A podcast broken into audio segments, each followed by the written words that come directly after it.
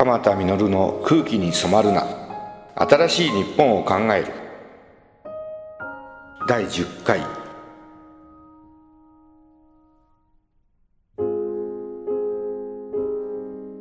新しい日本を考える。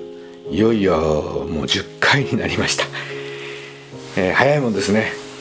今回は我が人生最高の10冊を皆さんにお届けしようと思います。あの本が好きなんです。貧乏だったのでなんか楽しみは本を読むことでした。図書館の本はただですもんね。片っ端だからなんか子供の頃読んでたような気がします。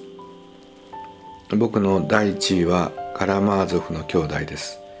僕を変えてくれた本と思っています。難しいですよね。何回も読み返しました。この中に書かれている人の心の中には獣がいるというテーマがなんか見事に人間を表しているような気がしていていや僕の中にも獣がいるわけです。まあ、僕の「頑張らないとか諦めない」って本を読んでくださった方は鎌田はきっとあの優しい人だろうなって思われている方が多いと思うんですけど心はまだらですよね。僕の心はあったかいとこもあれば冷たいとこもあったり優しいところもあれば獣のようなところもあったりでした。高校3年の春に大学行きたいって父に相談したところまあ僕のうち貧乏だったんですね。父は自分の女房の入院費を稼ぐために手一杯だったんです。バカなことを言うなって怒られました。貧乏に働けばいい。勉強なんかしなくていいって言われました。面白いです。人間はね勉強するなって言われたらなんかうんとしたくなっちゃったんだね。こう不思議ですよね。それまではなんか仕方なく適当にやってたのになんか勉強するななんて言われるとしたくなっちゃうんですよね。子供を育てる時も時々勉強しろ勉強しろって言ってばっかりないで勉強なんかしなくていいって言ってあげるともしかしたら自分の意識の中でしたくなる子はし始めるんじゃないかって気がします。まあ本当に笑い話ですけど勉強なんかすんなっつったら本当にしなくなっちゃう子もいるかもしれないですね。まあほどほどに上手にやらないといけないです。夏休みになってさまた諦められないじゃないですか。自分のことだからさ親父に学校なんか行かなくていいなんて言われたって諦められないですよ。どうしても泣きながらもう一回父にお願いをしました。また怒られたんですよね。バカなこと言うなって。僕はとっさに父の首を絞めてしまいました。父が泣き出したんですね。すぐに我に返り大事には至りませんでした。二人で床にへたり込んでしばらく呆然としてました。父がその時そんなに大学行きたいのかって言ってくれたんです。もう好きなようにしていいよ。自由に生きろ。もうお前の人生でいろんなことが起きるだろう。でも全部自分の責任で生きていけ。ならばお前は自由だって言うんですね。18歳の夏僕は本物の自由をもらいました。福島第一原発の事故があった時に初めてのこう救援医療班の一人として行ったり危険なイラクの難民キャンプに行ったりパレスチナ行ったりそれは僕が自由だからですよね。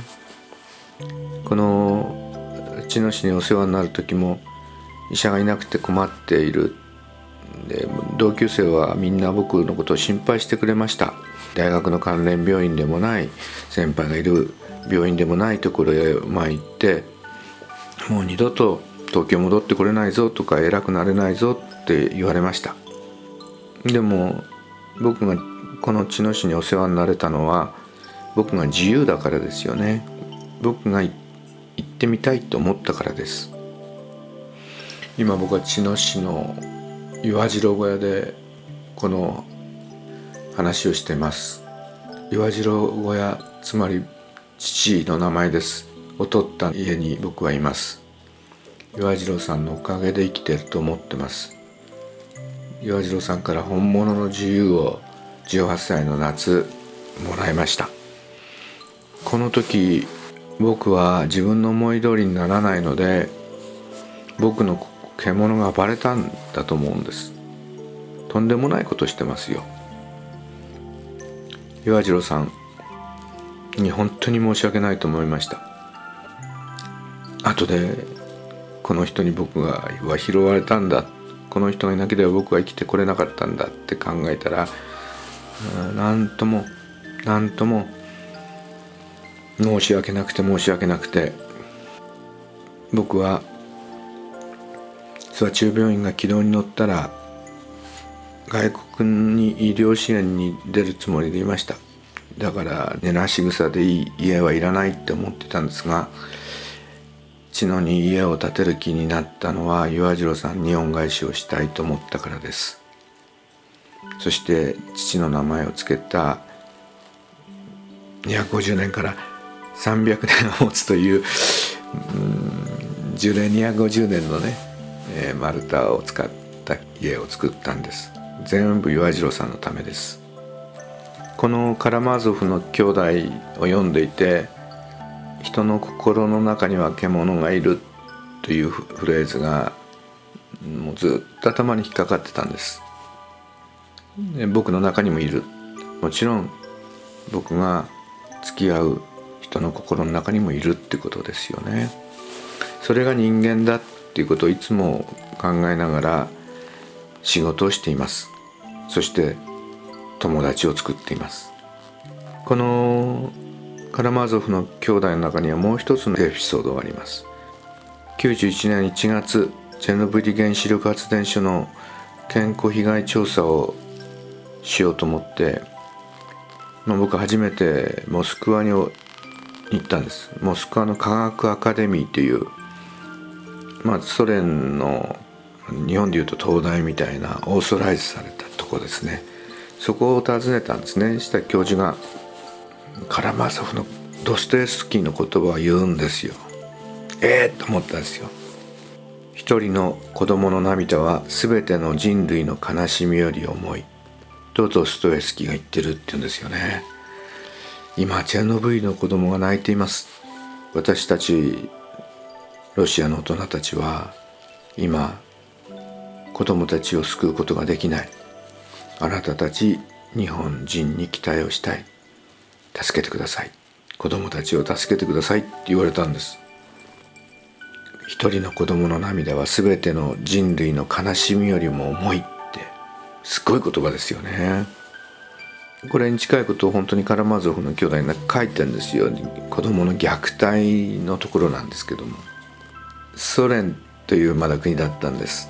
どうしようもない国だなと思いながらもそのカーテンの向こう側にソ連って全部はどうしようもなくてももしかしたら医療とか福祉は国民のために充実してんのかなとかって思いながら見れるもんならカーテンの向こう側を見たいと思ったんですよね。鉄のカーテンですよ。でなんか支援しようなんていう気はなくてどっちかというと自分の好奇心でチェルノブイの戦地域が見れるということで行きそしてこのソ連の科学アカデミーでヒトロフ教授から聞いた言葉が僕の心を揺さぶったんです。そして僕は夢中になってチェルノブイリ連帯基金という JCF という認定 NP を作って97回今まで医師団を派遣し14億円のねお金を集めて救援活動をしてくることになりました。カラマーゾフの兄弟がなかったらチェルノブイリの救援活動はもしかしたらしてなかったかもしれません。カラマーゾフの兄弟がなかったら医学部に行けてないかもしれません。カラマーゾフの兄弟がなかったら本物の自由を得ることができなかったかもしれません。諏訪中病院に赴任することもチェルノブイリに救援に行くこともイラクの危険な地域に親切に行くことも福島の支援に頻回に入っていくことも僕が父からもらった自由だからかなと思ってます。その原点は僕の心が澄み渡ってるわけではなくて僕の中にも獣がいてその獣が暴れた時に父から自由をもらったっていうふうに思っています。我が人生最高の10冊を話すつもりが今日は第1位だけカラマゾフの兄弟ドステスキーの本を紹介しました。来週は2位から10位まで一挙にお話をいたします。来週をぜひぜひぜひお楽しみに。